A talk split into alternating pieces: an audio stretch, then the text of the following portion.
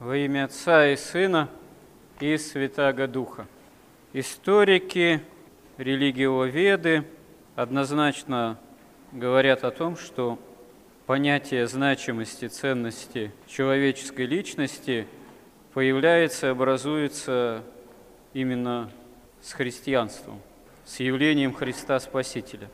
Потому что ранее в мире языческом господствовали такие представления, в которых человек, он был фактически частью космоса, который был сам по себе велик, включал в себя разные проявления, имел некий изначально такой действующий ум, энергию, которую иногда мировой душой называли, некое изначальное тоже первоединство, но этот космос, он был такой самодостаточный, и сверх него ничего, в общем-то, античная языческая премудрость не видела.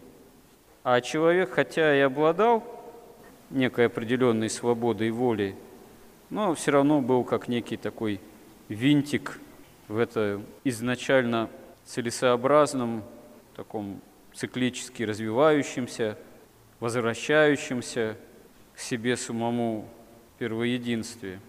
А в мире древнего Израиля понятие о личном таком индивидуальном бессмертии, а значит и значимости отдельной человеческой личности, было тоже достаточно таким неясным, потому что в Ветхом Завете не так много свидетельств о грядущем воскресении, а посмертное существование человека, оно виделось тоже далеко не в ясных и светлых красках, и было скорее такое почитание рода, как родового бессмертия.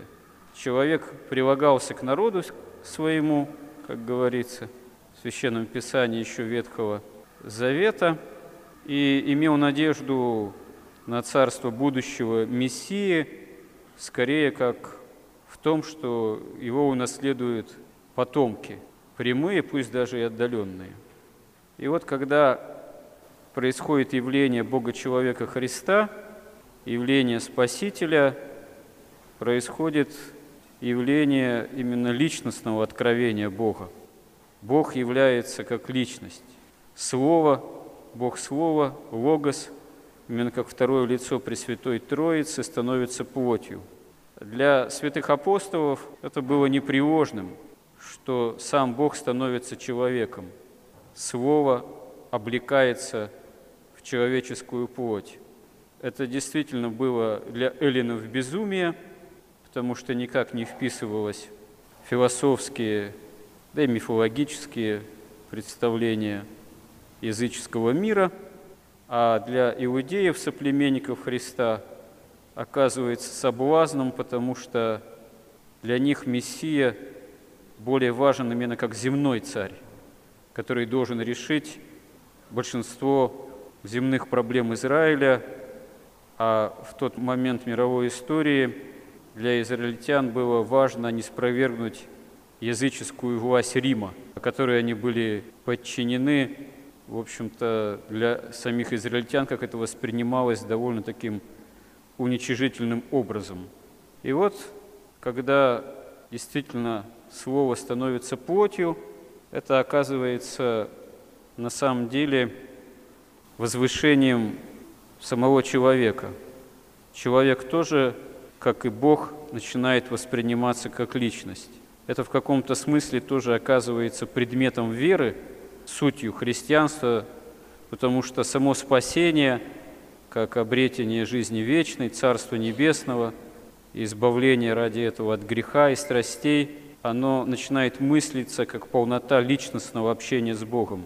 Если Бог сам личность, если истина во Христе имеет личностный характер, то и человек, живая неповторимая личность, потому что именно как личность человек способен к общению с личностью Бога, и это есть основа, залог осуществления именно личного бессмертия, а не просто какого-то коллективного или достижения какого-то безличностного уже бытия в океане, божественным, но тоже безличным, к чему склонялись религиозные системы Востока, ну, как индуизм, буддизм в том числе. И здесь, помимо личности Бога-человека Христа, самой значимой личностью оказывается Пресвятая Богородица, потому что она послужила делу воплощения самого Бога, как мы понимаем, веруем, как никакой другой человек. И поэтому она является первой заступницей за каждого человека, она является первой святой, пресвятой, и, как святые отцы указывают, ее подвиг, он такой двоякий в том смысле, что она служит, с одной стороны, делу вообще воплощения, как такого, можно сказать, механизма воплощения, если так можно выразиться. То есть она предоставляет Богу саму возможность воплощения, она предоставляет человеческое существо возможность воспринять. Это с одной стороны, потому что она уже так воспитана, так предуготована к этому, что готова ответить согласием. И другая сторона ее подвига – это ее личное благочестие во всем. И в том, что она служит рождению Богомладенца Христа, и то, что она во всем и в дальнейшем является примером благочестия и свидетелем победы над смертью, потому что даже и сама ее кончина, сама ее смерть имеет особое значение, хотя в Евангелии, в Новом Завете это прямо не описывается, это является свидетельством части церковного предания, но это предание, оно однозначно свидетельствует, что тело Богородицы не обретается в могиле, чему апостолы, благодаря определенной перипетии тоже апостольской истории, оказываются свидетелем. То есть Господь приходит за Девой Марией, за своей матерью, за Богородицей, чтобы воспринять ее в Царство Небесное всецело и с душой и телом, телесным образом. Это тоже некая сокровенная тайна богочеловечества новозаветной истории.